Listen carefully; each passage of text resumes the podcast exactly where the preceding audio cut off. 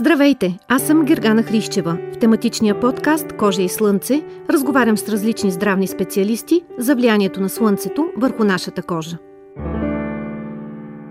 В седми епизод на подкаста Кожа и слънце при мен е доктор Дончо Етугов. Той е завършил медицина през 96-та година. Асистент е по кожни и венерически болести в катедрата по дерматология и венерология на Медицинския университет София. По настоящем е главен асистент. Да. Доцент Етугов, интереса към дерматологията, кога се появи при вас? Няма много точен спомен кога, но всички случаи това не беше по времето на упражненията по кожни и венерически болести а, в следването ми по медицина, а по-скоро след като завърших, някакси на майтап реших да започна специализация по дерматология, въпреки че през цялото смислено студентство съм си представил, че ще работя хирургия и разбира се, успях дори през дерматологията да работя дерматохирургия, дерматоокология и естетична медицина, което е на практика една малка и ограничена хирургия на кожа и подкожи. Вие сте специализирали в кожни тумори, тяхното оперативно лечение с оптимален естетичен резултат. Да, това е моята монография, а пък а, моята дисертация е на тема лечение на трудно зарастващи рани на подведрицата с един иновативен метод, така наречената плазма богата на тромбоцити. И като че ли по-голямата ми практика в Александровска болница беше насочена точно към лечението на трудно зарастващи рани. Дори водех упражнения на студентите медици в пети курс, в курса по дерматология за лечение, локално лечение на рани. Иска ми се да поговорим каква е ролята на Слънцето след извършени различни естетични процедури. И тук ви давам думата да обясните изобщо какви могат да бъдат на първо място тези естетични процедури, върху които Слънцето би оказало някакво въздействие. Кажете, сигурно спектъра е голям. А, наистина е много обширна тема. Като седма такава подред, която коментирате, само ще вмъкна, че и онкодерматологията в частност е подчинена на въздействието на слънчевите лъчи върху кожата, тъй като причината за възникването и развитието на немеланомни и меланомни кожни тумори е именно слънчевата светлина, в зависимост от това какъв е нейният спектър и така неща, които вече сте коментирали. Конкретно за естетични процедури, и слънце. Нерядко пациентите идват и търсят естетични процедури, с които да минимизират негативните ефекти, създадени от въздействието на слънчевата светлина. И аз тогава започвам подробно да обяснявам, че лятото, когато имаме интензивно слънчево греене, не е време и не е период, в който можем да правим интензивни хирургично-естетични процедури. Всяка травматизираща процедура върху кожата, било то химичен пилинг, било то мезотерапия, било то лазерен пилинг или микродермабразио или микрониделинг, все процедури, които осъществяват контролирана травма върху кожата с цел да индуцират функцията на фибробластите и да подобрят производството на колаген или естетично казано да подмладим и подобрим визията на кожата, ние правим травма. Тази травма активира меланоцитите и те ако бъдат изложени на слънце, произвеждат двойно, тройно повече количество меланин. Тоест, задължително се съобразяваме с сезона и много важно е пациентите да ползват слънчезащитни продукти. Сега обаче ще ви върна назад към всичко uh-huh. това, което казахте на един сложен медицински язик. Нека да кажем за кои пациенти, които точно какви естетични процедури си правят. За тях е опасно след това да се изложат на слънце. Най-важно е да прецени терапевта фототипът на пациент. Разделяме ги от първи до седми, като разбира се първи и втори фототип са хора с светли кожи. Първи фототип с сини очи, руси коси, те никога не потъмняват заболяват и при тях риска да хиперпигментират кожите след процедури е минимален. Втори фототип е също много малък риска, но от трети нататък вече нещата са доста сериозни. Втори към трети, някои от нас са и четвърти, така че при тези пациенти дори и лазерно-епилационните процедури са забранени през летния сезон, дори и да се ползват слънчезащитни кремове. SPF е абревиатура, която преведена на български значи Sunburn Protecting Factor, т.е. фактор, който ни пази да не изгорим, но това не е тотален екран. Така че, правейки процедура, с която ние активираме меланоцитите, дори да слагаме и да нанасяме по правилата слънчезащитния фактор, риска да хиперпигментираме на лице.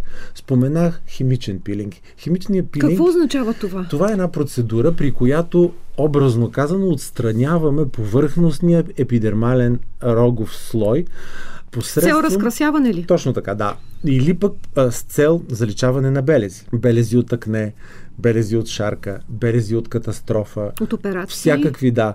Сега, при оперативните белези и при дълбоките белези пилинга не е толкова ефикасен, тъй като той въздейства на повърхността на епидермиса и нямаме така дълбоко реструктуриране, за да заличим дълбоко получените белези, но получаваме едно много добра регенерация на роговия слой, с което те да се избистря, махат се главно пигментациите. Дори тази процедура не се препоръчва в летните слънчеви месеци, тъй като имаме риск от хиперпигментация. Лазер е втората процедура, която въздейства термално и разклаща меланоцитите и ги активира. А лазерните процедури се правят тогава, когато нямаме тен, никакъв. Тоест, Тоест през трябва зимата... да спазим едно отстояние от последното излагане на слънце 25-30 дни, за да пристъпим към лазерна епилация. По същия начин, след провеждането на лазерната епилация, трябва да спазим един период от един месец, и тогава, ако искаме да правим ултравиолетови процедури, било то солариум, излагане на слънце, плаш и така нататък. Сериозната епилация, която въздейства енергийно дълбоко. Какво прави тя? Таргета или целта на лазерния лъч са пигментираните клетки в булба, в корена на косама. За нещастие в обвивката на булба имаме много концентрирани меланоцити, които ако бъдат раздразнени отново чрез това загряване, ще избълват много меланин и ще пигментират. Започва с една перифоликуларна или пигментация на малки кръгчета около космите, която разраства в периферията и се получават големи пигментни петна. Значи, За това не трябва да се прави епилация. Сериозните машини не правят епилация през лятото. Трябва да се прави късна есен, зима, ранна пролет, преди да започне голямото слънце. Микрониделинка е процедура, при която с контролирано обождане посредством стерилни еднократни игли правим травма и можем да въведем различни субстанции покрай обождането. Т.е. отвора, който прави игличката, става вход за различни витамини, аминокиселини, хиалуронова киселина и така нататък. Това са разкрасителните процедури. Това е разкрасителна, но тя има и, и терапевтичен ефект, когато говориме най-вече за цикатрикси след тежки операции. А, правихме даже една кампания за премахване на белези при пациенти с тежко обезобразяване в лицевата и откритите зони, mm-hmm. с изключително добър резултат върху белезите, при тежки белези от акне и различни други белези от манипулации. Така тези процедури кога е добре да се Тези процедури също са механична травма, агресивна, която не трябва да се прави лятото или ако се направи, пациента трябва да остане 20 дни на сянка. Като казвам сянка, имам предвид може да отидем до магазина, може да излезем навън, но трябва да имаме механична защита. Да сложим шапка с периферия, слънчеви очила с големи кръжила, чисто механично да спрем попадналата и отразената ултравиолетова а и Б светлина. А фотозащита? Освен това, трябва и да нанесем и фотозащита. Да. И то трябва да изберем плътни минерални фотозащитни продукти, да ги нанесем двойно над нормата. Нормата е 2 мг на квадратен сантиметър, т.е. трябва да нанесем повече, за да имаме един бариерен ефект, един екран на продукта при кои други естетични процедури не би следвало да се излагаме на слънце? Всички процедури, които са свързани с травмиране. Да кажем, микродермабразиото е една процедура, с която по механичен начин се отнема епидермалния рогов слой, като имаме по-щадящо микродермабразио и по-агресивно. По-щадящото е, представлява едни накрайници с формата на траба, с назъбен ръб и когато тази тръба се прилепи до кожата, вакуума засмуква,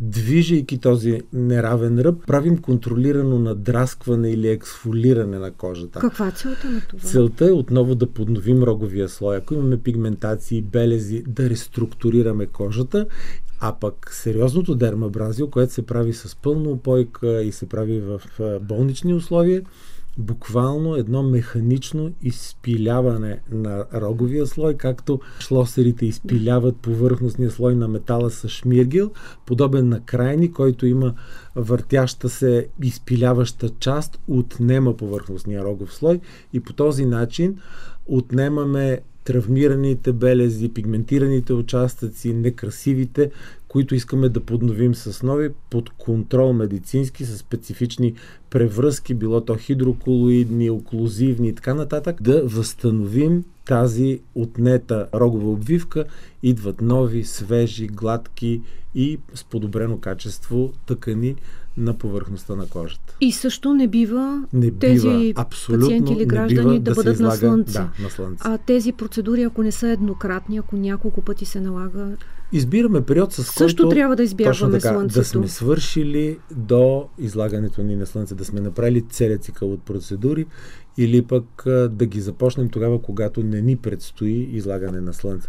Много от козметичните процедури имаме дискутабилни, например фракционираната или радиочастотната процедура също. Някои автори казват не трябва, но по-големия процент казват, че радиочастотата не стимулира меланогенеза, така че дори в моята практика ние продължаваме да правим фракционирана радиочастотна процедура, която представлява накрайник с множество иглички, проникват между 2 и 4 мм на дълбочина в кожата и загряват до към 60 градуса, но те загряват доста по-дълбоко 4 мм. Това е вече в дълбока дерма към хиподерма, където нямаме толкова много меланоцити, няма изобщо меланоцити и по този начин не стимулираме пигментацията, а вършим своята работа като реструктуриране, заличаване на повърхностни белези, пигментации и така нататък. А как стои въпроса с пациенти, които са потърсили естетични процедури след някакъв вид рак на кожата, рак на гърдата? Правихме скоро след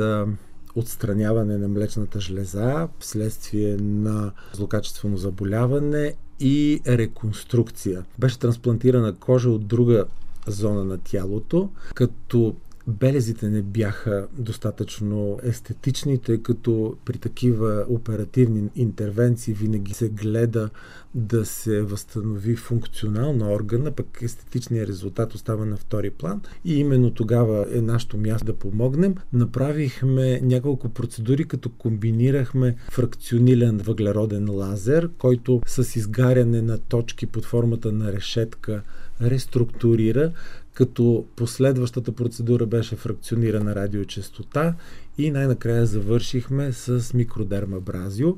Повторихме различните процедури по протокол няколко пъти и се постигна един задоволителен резултат, така че белезите се изгладиха, станаха минималистични и почти незабележими. Но тук слънцето не оказва роля. А ако тумора е бил върху лицето... Ако е лицето, отново има... съветваме да се изчака, за да се направи процедурата в сезон, в който няма слънце, подобен случай имаме, спомням си сега ми хрумва, една малка пациентка на 12 години, която имаше един вроден тир фелневост. Това е един неприятен невоз, който е Това е такава кафяв, голяма бемка върху... Голяма, да, с окосмяване, с тъмни и плътни косъмчета. При нея беше разположена на дясната вежда и беше с големина почти на нейната длан. Как се Наложи процедира? се хирургично да я отстраня, като малко предварително направихме така нареченото експандиране, разтягане на кожата в областта на лицето и малко от скалпа. Възстанови се прекрасно този белек.